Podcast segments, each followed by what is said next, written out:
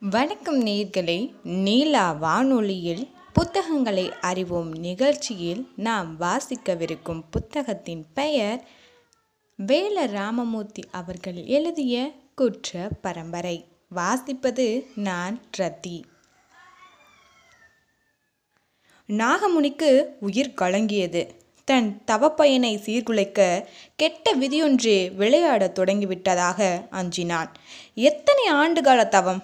காட்டிலும் மலையிலும் கால் நடந்த தூரம் கொஞ்சமா?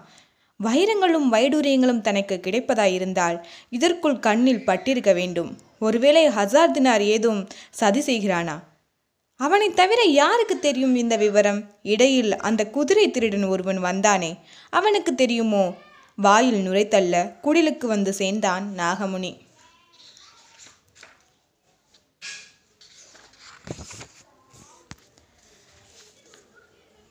சுழிக்காற்றாக படியேறி குடிலின் கதவை திறந்தான். வாழைத்தண்டு போல் படுத்திருக்கும் வஜ்ராயினின் கால் மாட்டில் உட்கார்ந்திருந்தான் ஹசார்தினார். நாகமுனி பணித்தபடி தன் காவல் வேலையில் கண்ணும் கருத்துமாய் இருந்தான். இவனை எப்படி சந்தேகப்படுவது? ஆனாலும் எப்போதும் இல்லாத வகையில் இன்று நெஞ்சு பதைக்கிறதே. விழுந்ததிலிருந்து ஹசார்தினாக்கும் இனம் புரியாமல் நெஞ்சு படபடத்து கொண்டிருந்தது. ஆபத்தை முன் உணரும் பதபதைப்பு. ஆபத்து வைரங்களுக்கா வஜ்ராயனிக்கா? அல்லது தனக்கா?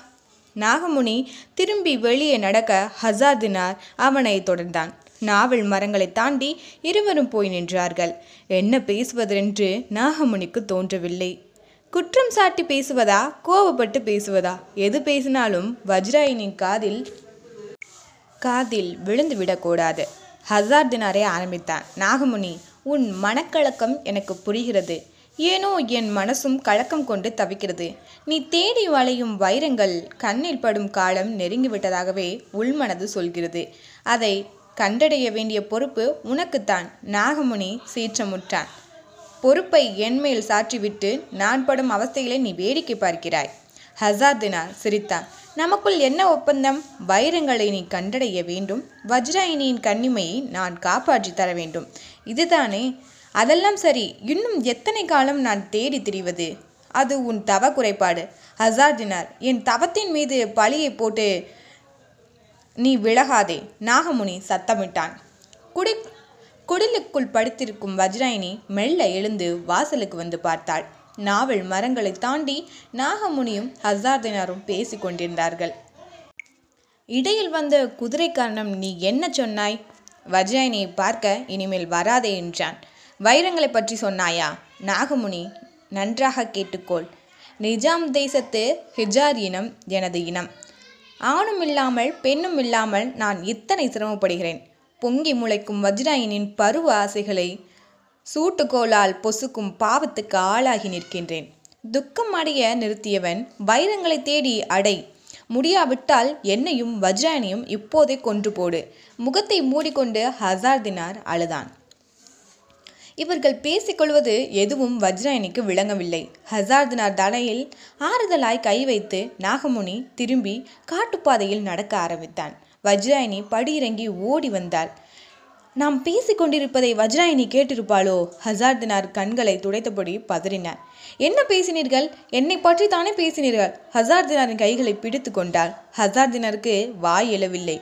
ஞானார் நீங்களெல்லாம் யார்? என்னை ஏன் வளர்க்கிறீர்கள்? தோள்களை உலுக்கினார் தவம் என்கிறீர்கள் வைரம் என்கிறீர்கள் ஏதேதோ பேசி என்னை ஏமாற்றுகிறீர்கள். இடையில் வந்த இளைஞனும் ஏமாற்றுக்காரன். எல்லோரும் ஏமாற்றுக்காரர்கள். குலுங்கி குலுங்கி அழுதாள். கரை நெடிக ஓடி ஆற்றுப்படுகையில் இறங்கினாள். நீர் அணைத்து ஓடும் பன்னீர் பூ மரத்தடி கல் திண்டில் அமர்ந்து கொண்டாள். முழங்கால்களுக்கு இடையே தலை கவிழ்த்து கண்ணீர் ஓட ஆடை நினைத்தாள். வஜ்ராயினின் கேள்விகளுக்கு பதிலேதும் இல்லாமல் ஹசார்டினார் குடிலுக்குள் வந்து குப்புற படுத்துக்கொண்டு அழுது தீர்த்தான். பறக்கும் கழுகு பாதை காட்ட வெள்ளாயுதத்தின் குதிரை சம்பங்கி ஆற்றங்கரைக்கே வந்து சேர்ந்தது நாவல் மரத்தோரம் குதிரையை நிறுத்தி இறங்கியதும் வெள்ளாயுதத்தின் தோளில் வந்து அமர்ந்தது கழுகு. ஜொலிக்கும் வைரக்கரியை வெள்ளாயுதத்தின் முதுகுக்கு நேராக அசைத்தது. குதிரை நெடி அறிந்த மான் குடிலுக்கு பின்னால் இருந்து வெளிப்பட்டது. கொம்பூதி ஓடைக்கரையில் கையும் களவுமாக பிடிப்பட்ட கயவன் மறுபடியும் வந்திருக்கிற செய்தி சொல்ல கரையிறங்கி ஓடியது மான். பன்னீர் பூ மரத்தடியில் உணர்வுகளை பொசுங்கி உட்கார்ந்து இருந்த வஜ்ராயனுக்கு மானின் செய்தி ஏறவில்லை. தலை நிமிராமல் அழுது தீர்த்து கொண்டிருந்தாள். மான் பரிதவித்தது. கரை இறங்கி வந்து கொண்டிருக்கும் வெள்ளாயுதத்தின் முகம் பார்க்க விரும்பாத மான் கரையேறி விலகி ஓடி குடிலுக்கு பின்புறம் போய் படுத்து கொண்டது. சம்பங்கி ஆற்றுமின் கூட்டம் வஜ்ராயினி ஆறுதலாய் கூடி கிடந்தன. பளிங்கு நீர் சலதலசத்து ஓடிக்கொண்டிருந்தது பன்னீர் பூமரம் மௌனம் காத்தது. மழைக்காற்று நின்று நிதானித்து நெளிந்தது. வெள்ளை மேகங்கள் நிறமாற்றி கொண்டன. முழங்கால்களுக்குள் முகம் புதைத்து அழுது கொண்டிருந்தாள் வஜ்ராயினி. உச்சி முதல் உடம்பெல்லாம் வைரங்கள் கொட்டின. இவை பன்னீர் மரத்து பூக்கள் அல்லவே என திகைத்தாள். வைரத்தை உழுப்பி வஜ்ராயினி மீது அபிஷேகம் செய்து கொண்டிருந்தான் வெள்ளாயுதம். சம்பங்கி ஆறு முழுக்க சுழன்று நீந்தி மீன் கூட்டம் துள்ளாட்டம் போடத் துவங்கியது. குடல் தெரித்து கந்தன் செத்த விவரம் லாரிக்குள் அடைபட்டிருந்த பெரும்பச்சேரி சனத்துக்கு தெரியவில்லை. சுற்றி அடைப்பு. கந்தன் பெஞ்சாதி ஆளோடு ஆளாக ர லாரிக்குள் உட்கார்ந்திருந்தாள். திருமணமாகி ரெண்டு மாசம் கூட ஆகலை. காடத்தி கோவிலுக்கு முன்னால் பிணமாகி கிடந்த கந்தனை அப்படியே போட்டுவிட்டு திருவேட்டையும் நாலந்து பேரும் லாரியை விரட்டி கொண்டே ஓடி வந்தார்கள். கையில் ஒரு ஆயுதம் கிடையாது. உளவு கட்டிகளை எடுத்து எரிந்து கொண்டே வந்தார்கள். தவித்து நின்று விட்டார்கள். கஞ்சி கொதித்தது முட்டாக்களை இறக்கினார்கள். பகதூர் கேட்டார் கொம்பூதி வரை வெட்டி முடிக்க எத்தனை நாளாகும்? பெரும்பச்சேரி ஆளுகளும் சேர்ந்தால் மூணு நாளிலே லாரி போகும் வசமா ஓ மூணு நாள் ஆகுமா ஆகட்டும் யசமா. கொம்பூதிக்காரன் கொடுமையை முப்பது வருஷம் அனுபவிச்சிட்டோம் மூணு நாள் பொறுக்க மாட்டோமா? ஏகாம்பரம் சிரித்து கொண்டார். முள்ளு வெட்டுற ஆளுகளுக்கு மூணாவது நாள் கறியும் சோறும் ஆக்கிதான் போடுறேன் யசமா. சுப்பையா தாராளமாக இருந்தார். பேசி கொண்டிருக்கும் போதே பெரும்பச்சேரி பாதையில் லாரி தட்டுப்பட்டது. கால்வழியே ஏறிய கட்டெரும்புகளை தட்டுவிட்டபடி பகதூர் எழுந்தார். பெரும்பச்சேரிக்காரனும் மோசமான பயலுக தான் எசமா வந்து நின்ற லாரியின் முன் கண்ணாடி நொறுங்கி இருப்பதை கண்டதும் பகதூரின் முகம் சுளித்தது. லாரியிலிருந்து குதித்து இறங்கிய ஜார்ஜெண்டு நேராக பகதூரிடம் வந்தான். பகதூர் லாரியை விரல் நீட்டி என்னாச்சு? என்றார். துரை அவர்களே ஒருவன் லாரியை மறித்து கல்லெடுத்து எறிந்து கண்ணாடியை நொறுக்கினான். அவனை என்ன செய்தாய்? லாரியை ஏற்றி கொன்று விட்டேன் துரை அவர்களே. பகதூர் வெரி குட். ஜார்ஜெண்டுடன் கை குலுக்கினார். பக்கத்தில் நின்றிருந்த சுப்பையாவுக்கும் ஏகாம்பரத்துக்கும் நெஞ்சுக்குழிக்குள் கல் உருண்டது. லாரியின் பின்கதவை துறந்து போலீஸ்களும் பெரும்பச்சேரி சனமும் கலந்து இறங்கினார்கள். செத்துப்போன கந்தனின் பெஞ்சாதியும் இறங்கி நின்று ஆளோடு ஆளாக மலங்க மலங்க முழித்தார். வந்திறங்கிய இடத்திலும் அத்தனை பேருக்கும் அடி விழுந்தது.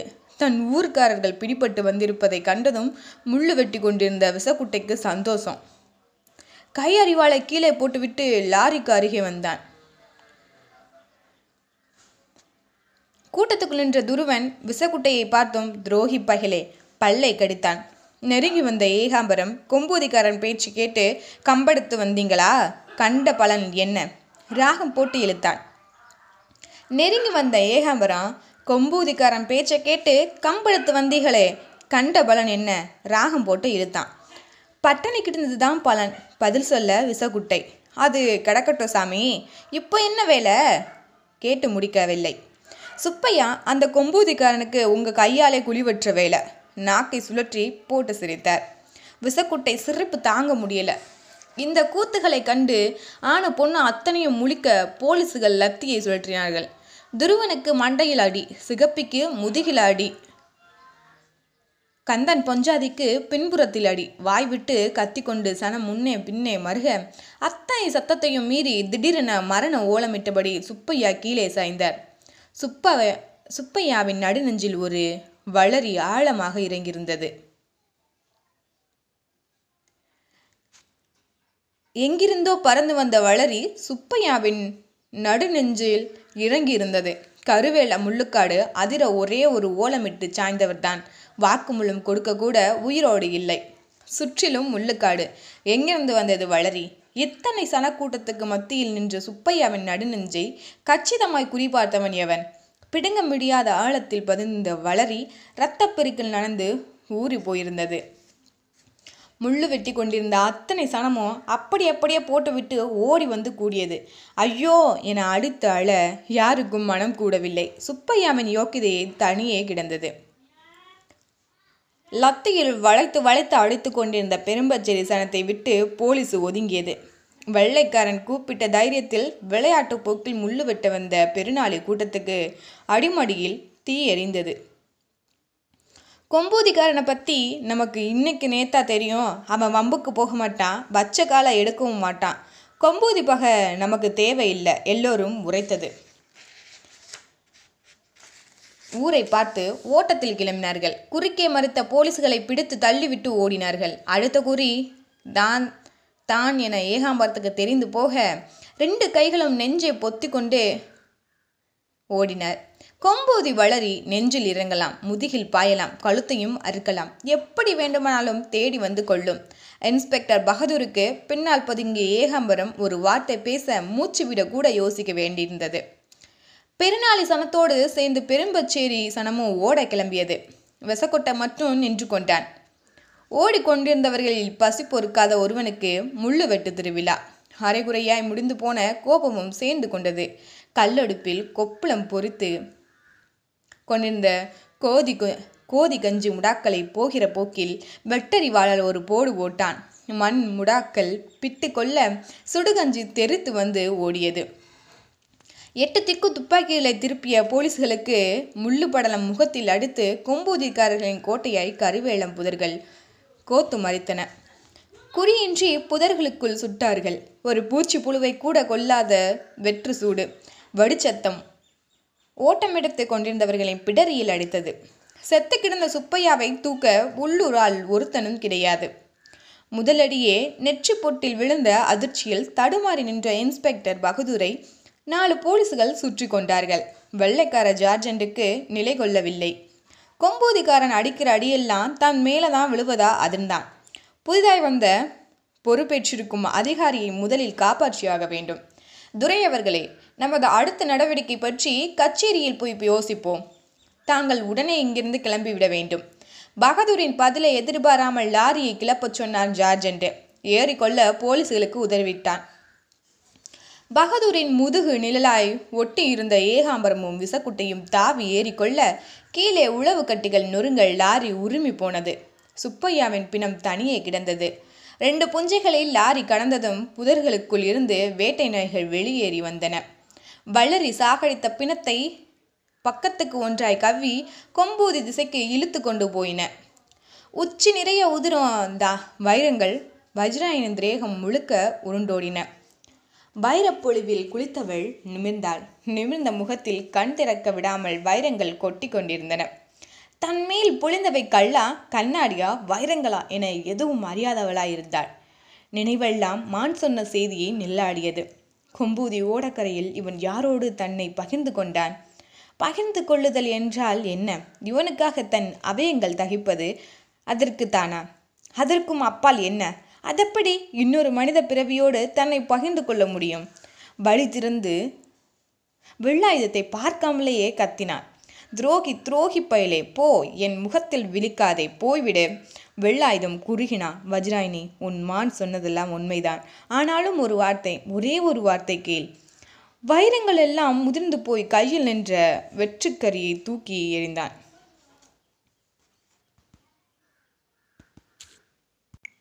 வேண்டாம் போய்விடு. தன்மேல் கொட்டி கிடந்த வைரங்கள் எல்லாம் கூட்டி அள்ளினாள் வஜ்ராயினி வெள்ளாயுதம் பதறினான். வஜ்ராயினி கொஞ்சம் பொறு அவசரப்படாதே. ஏமாற்றுக்காரனே என் முன் நில்லாதே. கூட்டி அள்ளிய வைரங்களை சம்பங்கி ஆற்று போக்கு தண்ணியில் விட்டெறிந்தாள். இனி இங்கு வராதே போய்விடும் உருண்டு கிடந்த ஒன்றிரண்டு வைரங்களையும் நகை நடு நகை இடுக்கில் பொறுக்கி ஆற்றுக்குள் விட்டெறிந்தாள். ஒற்றை வைரம் மட்டும் ஒளிந்து கிடந்தது. அதை பன்னீர் பூக்கள் மூடியிருந்தன. வஜ்ராயினி போட்ட சத்தத்தில் குடிலுக்குள் படுத்திருந்த ஹசர்ட்னார் எழுந்து வாசலுக்குள் வந்தான். பன்னீர் மரத்தடியில் வஜ்ராயினியும் வெள்ளாயுதம் தனித்திருப்பதை பார்த்ததும் பதப்பதித்து படியிறங்கி ஓடி வந்தான். எல்லா குழப்பங்களுக்கும் காரணமானவன் இவன். ஏன் மறுபடியும் மறுபடியும் வருகிறான்? கண் கலங்க அமர்ந்திருக்கும் வஜ்ராயிடம் யாசிக்கும் ஏழை போல் வெள்ளாயுதம் நின்றிருந்தான். அள்ளி அள்ளி இருத்தாலும் அளவு குறையாத வடிவழகி வஜ்ராயினின் முன் எவனும் கையேந்தி நிற்கதான் செய்வான். ஆனால் பரிமாறி விதி இல்லையே ஆனால் பரிமாற விதி இல்லையே ஹசார்தனரை கண்டதும் வில்லாயுதம் ஓரடி விலகி பன்னீர் மரத்தை தொட்டு நின்றான். வஜ்ராயினியை பார்க்க இனி வருவதில்லை என நீ கொடுத்த வாக்குறுதியை மீறலாமா? நீ வீரனுக்கு இது அழகா? ஹசார்ந்தனர் முகத்தை திருப்பி கொண்டான். ஓரடி முன்னே வந்த வெள்ளாயுதம். நான் வந்த காரணம் அந்த வைரம். வெறுப்பிலிருந்த ஹசார்தனார் காதில் எதுவும் விழவில்லை. வெள்ளாயத்தை சொல்லி முடிக்க விடவில்லை. எந்த சமாதானமும் எனக்கு தேவையில்லை. நாகமுனி எங்கிருந்தாலும் இந்நேரம் மோப்பம் பிடித்திருப்பான். நம் மூவரையும் சாம்பலாக்கி விடுவான். அதோ பார் உனக்காக நாகமுனி வைத்து வைத்திருக்கும் சொர்க்க பனை நீ எப்பொழுது இங்கு வந்தாலும் உன்னை உள்ளே தள்ளி தீயிட்டு கொளுத்துவான். ஹசார்தினார் கட்டிய திசையில் ஹசார்தினார் காட்டிய திசையில் நாவல் மர வரிசை இறக்கத்தில் சொர்க்கப்பனை இருந்தது. காய்ந்த சருகுகளாலும் சுள்ளிகளாலும் கூம்பு வடிவில் வேயப்பட்டிருந்தது. வெள்ளாயுதம் உடனே இங்கிருந்து போய்விடு. ஹசார்தினார் கையெடுத்து கும்பிட்டான். வெள்ளாயுதம் திரும்பி வஜ்ரனை பார்த்தான். கவிழ்ந்தது கண்ணீர் வடித்து குனிந்தாள். வைரங்கள் போய் விழுந்த ஆற்று நீரை கை காட்டி அந்த வைரம் மறுபடியும் சொல்ல எடுத்தான். எதுவும் பேசாதே போய்விடு. மேகங்கள் இருட்டின. வஜ்ராயின் மேனி புரள வெள்ளாயுதம் வைரங்களை உழுப்பி விட்டதுமே வனங்களில் அழிந்திருந்த நாகமணிக்கு உள்ளே துடிக்க மூச்சிழைத்து தலை ஆட்டம் போட்டது. கைகள் பிணைந்தன கால்கள் பறந்தன. தவப்பையின் கை நழுவும் அச்சம் நாகமுனியை கவ்வியது. எதுவும் பேசாதே போய்விடு ஹசார்தினார் சொல்லி கொண்டிருந்த போதே நாவல் மரங்களை தாண்டி நாகமுனி வந்து கொண்டிருந்தான். கரை மீதிருந்தே காட்சிகளை பார்த்தான். ஆற்றுப்படுக்கையில் அரங்கேறி முடிந்திருக்கும் நாடகத்தின் முற்பகுதி என்னவாயிருக்கும் என யூகித்தான். இத்தனை காலமும் தான் அடைகாத்த வைர முட்டைகளை கொத்தி குடிக்க விசப்பற்களாய் நீட்டியிருப்பவன் இவன்தான் என முடிவு கொண்டான். இவனை உயிரோடு விடக்கூடாது. இருண்ட மேகங்கள் கனகத்தன. ஹசார்தினார் வஜ்ராயினின் கையை இழுத்து கொண்டு போய் குடிலுக்குள் தள்ளி கதவை சாத்தினான். தள்ளிய வேகத்தில் வஜ்ராயினி சிறு பீடத்தில் அமர்ந்த வீணையின் மேல் விழுந்தாள். சுப்பையா பிணத்தை நாய்கள் இழுத்து வந்து நடுமந்தையில் போட்டன. கொம்பூதி இளவட்டங்கள் குதித்து குதித்து ஆடினார்கள். நாகமுனி விட்டிருந்த தீ சொர்க்க பனையில் கொழுந்து விட்டது. பற்றி எறியும் நெருப்பின் சடசடப்பு நாகமுனியின் சிறப்பொலிக்கு தாளமிட்டது. சொர்க்க பனைக்குள் வெள்ளாயுதம் துடிதுடிக்க கை கொட்டி சிரித்தபடி நாகமுனி பின்வாக்கில் நடந்த காட்டு வழி போனான். வீணையின் மேல் விழுந்த வஜ்ராயனின் விரல்கள் மேவி இசைக்க கூடி கருத்த மேகங்கள் இடித்து தெரித்தன. போலீஸ் லாரி ஏறி காலத்தி அம்மன் கோவிலுக்கு முன்னால் குடல் தெரித்து செத்து கிடந்த கந்தனை சுற்றி கிழடுகள் உட்கார்ந்திருந்தார்கள். ஐயோ! என்று அலறி அழ தம்பில்லாத கிழட்டு கண்களிலிருந்து அணுக்கம் இல்லாமல் நீர் இறக்கிட கொண்டிருந்தன. அள்ளி எடுத்து அடக்கம் பண்ண கூட வாகு இல்லாமல் பின்னம் தரையோடு பதிந்து கிடந்தது. முள்ளு வெட்டு திருவிழாவுக்கு பெரும்பச்சேரி சனங்களை அடித்து துன்புறுத்தி அடைத்து கொண்டு போன போலீஸ் லாரிக்கு பின்னால் தொடர்ந்து ஓட முடியாமல் தவித்து திரும்பிய திருவேட்டைக்கு ஆத்திரமுட்டி போயிருந்தது. நம்ம சனங்களை ஒரு பக்கம் பெருநாளிக்காரன் அவமானப்படுத்துறான் இன்னொரு பக்கம் போலீஸ்காரன் அடிச்சு கொள்றானே மூச்சு ஏறி இறங்கி கோபத்துக்கு இடையில ஒரு யோசனை தட்டுப்பட்டது. போலீஸிடம் பிடிபடாமல் மிச்சப்பட்டு போயிருந்த நாலு பேரிடம் சொன்னான் தலையாட்டினார்கள். வீடுக்குள் நுழைந்து கடப்பாறை மண்வெட்டிகளை எடுத்துக்கொண்டு பெருநாளி பாதைக்கு வந்தார்கள். பெருநாளிக்கு லாரி போக இந்த பாதையை விட்டால் வேறு பாதை கிடையாது. பறிபோன கந்தன் உயிருக்கு பதில் சொல்லாமல் போலீஸ்காரனை போக விடக்கூடாது. தோடங்கடா பாதையை. திருவேட்டையின் கடப்பாறை குத்து பெருநாளி பாதையை பெயர்த்தது. மண்வெட்டிகளும் கடப்பாறைகளும் ஓங்கி ஓங்கி விழுந்தன. சுப்பையா செத்து விழுந்ததும் வெள்ளை போலீஸுகள் புதர்கள் நோக்கி பொத்தாம் பொதுவாய் சுட்ட துப்பாக்கி வெட்டு சித்தம் பிடரியில் அடிக்க பெரும்பச்சை சனம் பாய்ச்சலில் கிளம்பியது. ஊருக்குள் புருஷன் செத்து கிடப்பது தெரியாமல் கந்தன் பொஞ்சாதியும் கூட்டத்தோடு கெதியாய் ஓடி வந்தாள். சின்ன வயசு பொண்ணு எல்லோரும் முந்தி வந்தாள். காலத்தி கோவிலுக்கு வந்து சேர்ந்த ஜனங்களில் முகத்தில் பிணம் அடித்தது. ஓடி வந்த வேகத்தில் ஒன்றும் புரியாமல் முழித்தார்கள் சுற்றி உட்கார்ந்திருந்த கிழடுகள் கையேந்தி அழுதனர்.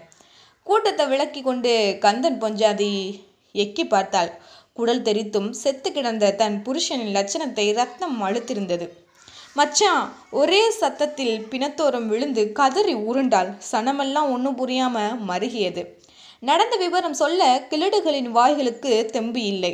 ரெண்டு கைகளாலும் தரை பரசி வானத்தை காட்டி தவித்தனர். குடல் தெரித்த வயிற்றில் லாரி தடம் பதிந்திருந்திருப்பதை கண்டதும் சனங்களுக்கு புரிஞ்சு போச்சு.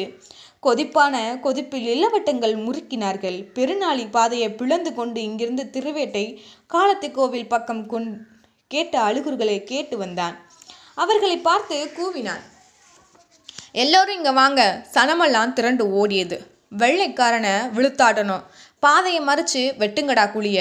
நாசி வழியே வியர்வை ஓட திருவேட்டை உத்தரவிட்டான். கடப்பாறை மண்வெட்டியெல்லாம் சேர்ந்து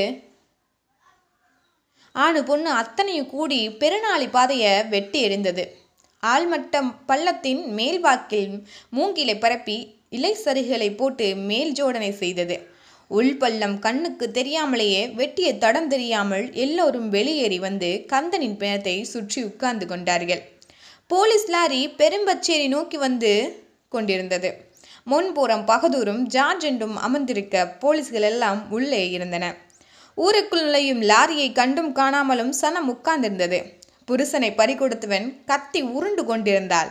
லாரி காலத்தி கோவிலை கடக்கும்போது வேண்டுமென்றே வேகம் குறைந்து உரிமை பயமூர்த்தி விட்டு பெருநாளி பாதை போனது. சொர்க்கப்பனை கொழுந்து விட்டு எரிந்து கொண்டிருந்தது. மைய கம்பத்தோடு சேர்ந்து கட்டப்பட்டிருந்த வெள்ளாயத்தை நெருப்பு தெம்போடு தீட்டி பார்த்தது.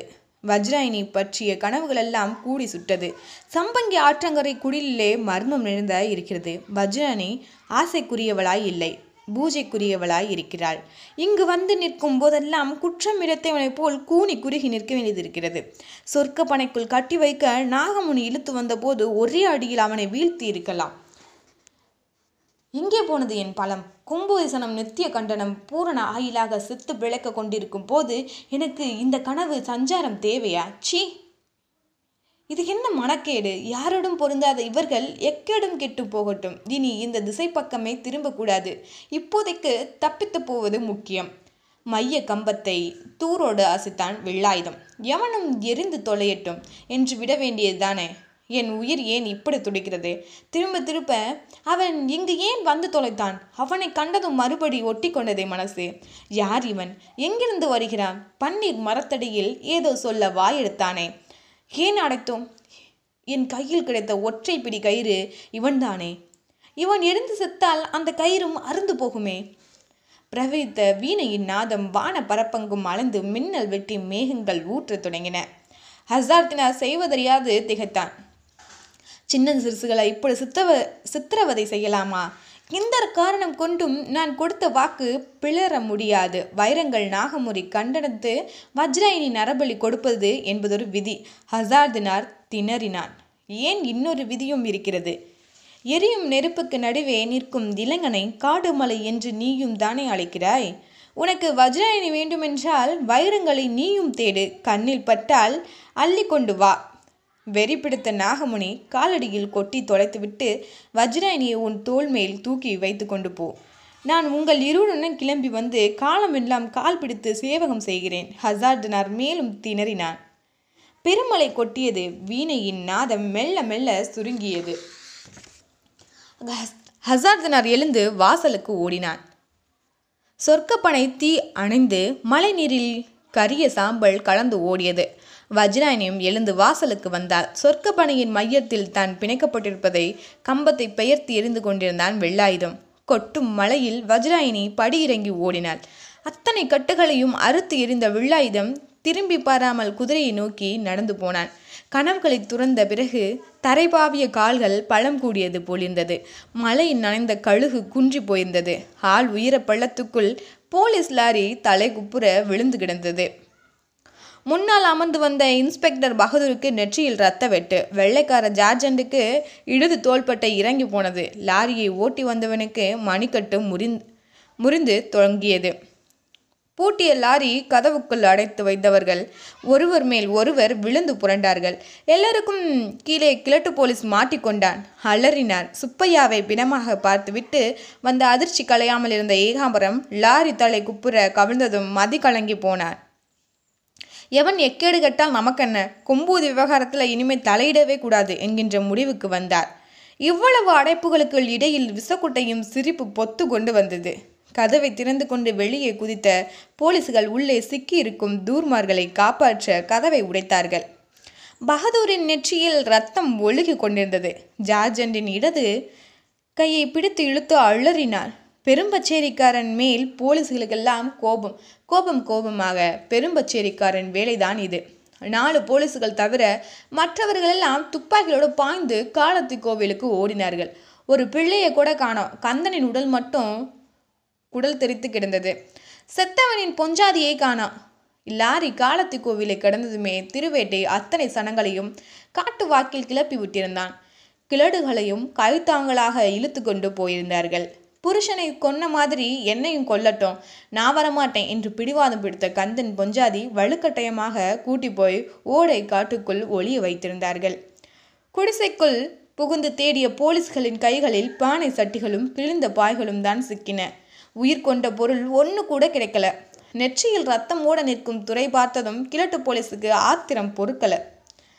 இது ஒரு நாள் வர கொம்பூதிக்காரன் கூட போலீஸோடு நேருக்கு நேர் மோதி கிடையாது இந்த பெரும்பச்சேரிக்காரன் சுழிவா கை வச்சுட்டானே. இன்ஸ்பெக்டர் பகதூர் நெற்றி சுருத்து பெரும்பச்சேரியை ஒரு பார்வை பார்த்தார். வேயண்ணா இடது கையை தலைக்கு மேலே அணைவாய் வைத்து படுத்திருந்தார். சாணி மூழ்கிய தரை வெளியே அடிக்கிற வெயிலுக்கு குளிர்ச்சியாய் இருந்தது. புகையும் அடுப்பை மூச்சு முட்ட ஊதிவிட்டாள் அங்கம்மா. கண்ணெல்லாம் நீர் கோத்தது. என்னதான் அடுப்பு வேலை இருந்தாலும் புருஷன் படுத்துறங்க அழக ஓர கண்ணால கண்டு ரசிப்பவளுக்கு இப்போதெல்லாம் அந்த மனசு கூடுவதில்லை. கொம்பூதி பிழைப்பு நிலவரம் சரியில்லை. வெள்ளக்காரன் விடாமல் விரட்டி வர்றான். குறியெல்லாம் இவர் மேலே தான் வச்சிருக்கான். ஆனாலும் என் தாலிபலன் கெட்டி என்கின்ற நினைப்போடு கழுத்து பாசிமணியை தொட்டு தடவினார். காட்டு மயில் குஞ்சு போல் கை அருகில் அணைந்து திரியும் ஒரே மகளின் நினைப்பு ஒரு புறம். அன்னமலுக்கு அன்னமயிலுக்கு நிறைஞ்ச பருவம். இனியும் காலம் கடத்த முடியாது. நம்ம சாதியில் நாலு கிழமை நட்சத்திரம் பார்க்க போகிறோமா ஊர் நாடு சுற்றி மாப்பிள்ளை தேட போகிறோமா நம்ம வெள்ளையம்மா மதனி மகன் அறிவேலை எடுக்குது. வாய் பேச முடியாத ஊமையாக இருந்தாலும் அன்னமயிலுக்கு முறை பையன்தான். சிட்டு ஒரு பக்கம் வெள்ளாயுதம் பயலை சுற்றி சுற்றி வர்றா. ரெண்டு தாலிக்கட்டையும் ஒன்றா வச்சிடலாம் அடுப்பை ஊதி விட்டாள். வேயன்னா அசையாமல் படுத்திருந்தார் அங்கம்மா ஓரை கண்ணால் பார்த்து கொண்டாள். இவருக்கு தன் பிள்ளைகள் பற்றி நினைப்பு கிடையாது. கொம்பூது நெருங்கி ஆபத்து சுழலுது. சனங்களை அழிய விடாமல் காப்பாற்றி ஆகணும். எந்நேரமும் இதே சிந்தனையில் இருக்கிற மனுஷங்கிட்ட பிள்ளைகள் பேச்சை எடுக்கவே பயமாக இருக்குது. என உள்ளுக்குள் ஈர விறகாய் புகைந்தார். வேயண்ணா கண்ணை மூடி படுத்திருந்தாலும் உறக்கம் கொள்ளவில்லை. பல நினைவுகள் அவருக்குள் ஓடின. சுப்பையாவை வளரி எரிஞ்சு கொண்டு நாலஞ்சு நாளாச்சு. பணத்தை கூட தூக்காமல் ஓடி போயிட்டான் வெள்ளக்காரன். போகிற வழியில் பெரும்பச்சேரிக்காரன் மோட்டரை வெளுத்தாட்டி ரத்தம் கட்டியிருக்கான். ஆள் ஆம்பு அம்புகளோட வந் இருந்தும் அடிபட்டு போனவன் திரும்ப வராமல் இருக்க மாட்டா. வந்தாலும் பெரிய திட்டத்தோடு வருவான். மூச்சை இழுத்து விட்டார். தொழிலுக்கு போய் பத்து நாளாச்சு பெருநாளி பச்சைமுத்து. இல்லைன்னாலும் நம்ம சனம் பட்டுனி கிடந்து செத்து போகும். புரண்டு படுக்க போகும்போது வாசலில் சத்தம் கேட்டது. ஐயா படுத்த வாக்கில் திரும்பி பார்த்தார். வாசலில் வகைத்துறை முன்னே விட்டு கழுவன் கீரை செட்டி நரிவேலு மூவரும் நின்றிருந்தார்கள். வாங்கப்பா. வேணா. எழுந்து வாசலுக்கு வந்தார். எல்லோரையும் திண்ணையில் உட்கார சொல்லி தானும் எதிர் திண்ணையில் அமர்ந்தார். வையத்துறை தன் வையத்துறை தான் ஆரம்பித்தேன். ஐயா தொழிலுக்கு போய் பத்து நாளுக்கு மேலாச்சு. போலீஸை கண்டதும் கொம்பூதிக்காரன் பதறிட்டான்னு சுத்துப்பட்டியில் பேச்சு வரும். சொல்லி கொண்டிருக்கும் போதே அன்னமையில் வீட்டுக்குள் இருந்து வாசலோரம் வந்து நின்றாள். வேணா சிரித்தார். வெள்ளைக்காரனும் நம்மளும் போடுற சண்டையை வேடிக்கை பார்க்க சுத்துப்பட்டியெல்லாம் காத்திருக்கு. அது மட்டும் இல்லை ஐயா தொழிலுக்கு போகாமல் ராத்திரியும் பகலும் ஊருக்குள்ளே கிடக்கிற நம்ம இளவட்டங்க கள்ளு தண்ணியை குடிக்கவும் கறி தூக்கவுமா சுகவாசி ஆகி போயிடுவாங்க போலிருக்கு. வே நான் வாய்விட்டு சிரித்தார். வையத்துறையின் பேச்சையும் தன் தகப்பனோடு கொண்டுள்ள இணக்கத்தையும் அன்னமையில் மிகவும் ரசித்தாள். தன் கழுத்தில் கிடந்த ஓநாய்ப்பல் தழும்பை தடவி கொண்டிருந்தாள். வெயிலோட திரிந்து வந்த கூலாணி கிழவி ஏதும் மரியாதவள் போல் வேயண்ணாவுக்கு பின்புறம் திண்ணையில் அமர்ந்திருந்தாள். வேயண்ணாவுக்கு தெரியாமல் இங்கிருந்தபடியே கீரைச்செடியை பார்த்து கையை கையை அசைத்தா. கீரைச்சட்டி மெல்ல ஆரம்பித்தான். மாமாவுக்கு ஒரு செய்தி சொல்ல வேண்டியது?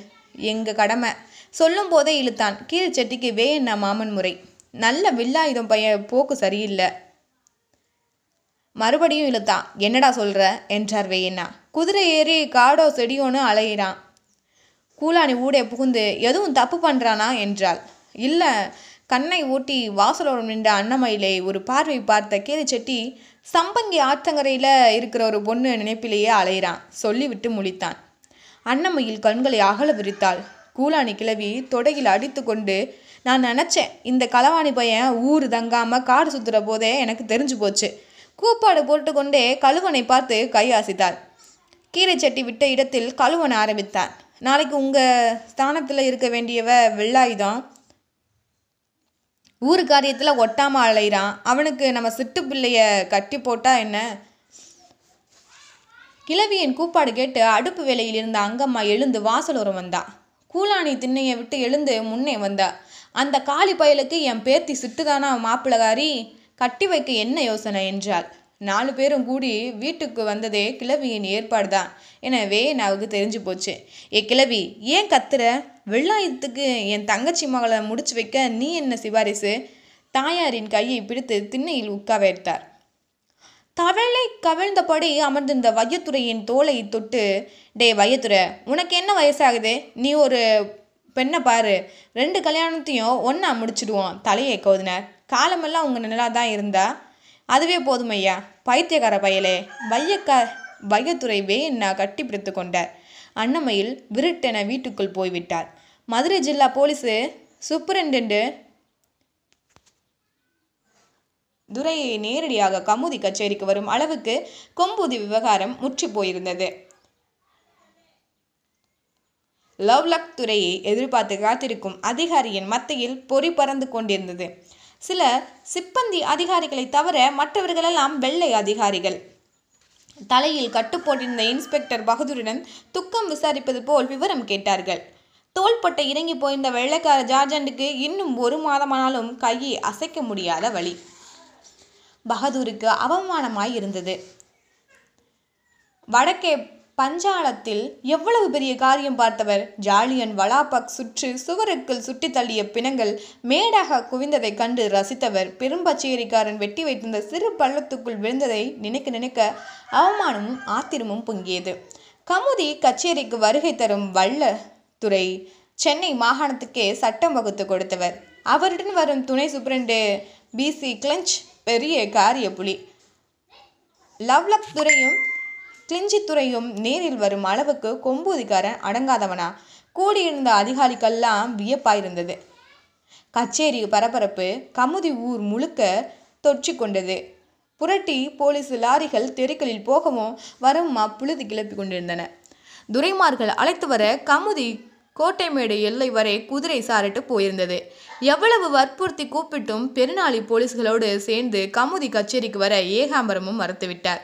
இருளடித்தது. புத்து பேதலித்தவர் போல் முக்காடு போட்டு மூடி வீட்டுக்குள் படுத்துக்கொண்டார் புலவரும் கார்மேக ஆசாரியும் கண்ணிலே படாமல் எங்கேயோ பதுங்கி கொண்டார்கள். பச்சை முத்துவே நாலஞ்சு நாளா ஊர் பக்கமே காணோம். குதிரை சாரட்டு கமுதி கடை தெருவுக்குள் நுழைந்து வந்தது. துரைமார் அமர்ந்து வரும் தோரணையை பார்த்து தெருவோரம் கூடியிருந்த சனம் வாய் பறித்தது. சீமை துறனா சீமை தான் செக்க செவேர்னு இருக்காளே. கடைக்கார முதலிகளுக்கு முதலாளிகளுக்கெல்லாம் வரிசையா நின்று கும்பிட்டார்கள். லவ்லக் துரை உதட்டோரம் சிரித்தபடி சர சாரட்டு குலுங்க போனார்.